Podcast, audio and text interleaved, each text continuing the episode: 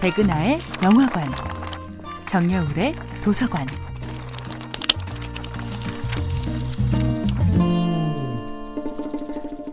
안녕하세요. 여러분들과 쉽고 재미있는 영화 이야기를 나누고 있는 배우연구소 소장 백은하입니다. 이번 주에 만나보고 있는 영화는 허진호 감독, 이영애, 유지태 주연의 2001년도 영화 봄날은 간다입니다. 봄날은 간다는 분명 멜로라는 카테고리에 들어갈 영화지만 사실 사랑의 아름다운 과정만을 담고 있진 않아요.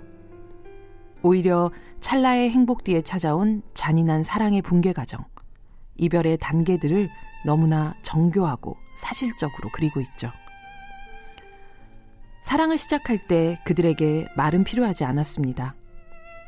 대나무 밭에서 새벽의 산사에서 그저 조용히 바람 소리를 듣고 내리는 눈을 맞는 것으로 충분했죠. 하지만 어느 순간 시작된 이별의 징후는 자꾸만 균열의 소리를 냅니다. 아버지가 사귀는 사람 있으면 데려오래. 라는 말이 나 김치 못 담궈. 라는 대답으로 돌아오고 라면 먹을래요? 라는 구애의 말이 빨리 와서 라면이나 끓여. 내가 라면으로 보여? 라면이나 끓여. 라는 짜증으로 바뀝니다. 말 조심해. 그렇게 변할 것 같지 않던 사랑이 어떻게도 변해버리게 됩니다.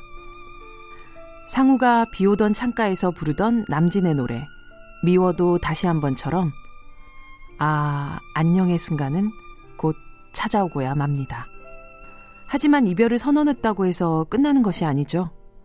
미련이란 감정은 술이 취해 무작정 그녀의 집을 찾아가 불 켜진 창문을 하염없이 바라보게 하고 홧김에 그녀의 차를 긁어버리는 못난 행동을 하게 만들죠. 그렇게 할머니의 품에 안겨 이불을 뒤집어 쓰고 통곡하던 수많은 밤들을 거치고 난 후 남자는 비로소 이별을 받아들이게 됩니다. 보통 이별은 사랑의 실패라고 혹은 사랑이 모두 끝난 후의 과정이라고 생각하죠. 하지만 영화 봄날은 간다를 보고 있으면 어쩌면 이 잔인하고 슬픈 이별 역시 사랑의 한 과정임을 알게 됩니다. 따뜻한 봄 같은 시간, 여름 같은 열정의 순간만이 사랑이 아니고 이별과 체념의 쓸쓸한 가을과 시린 겨울까지를 모두 통과해야 하는 것.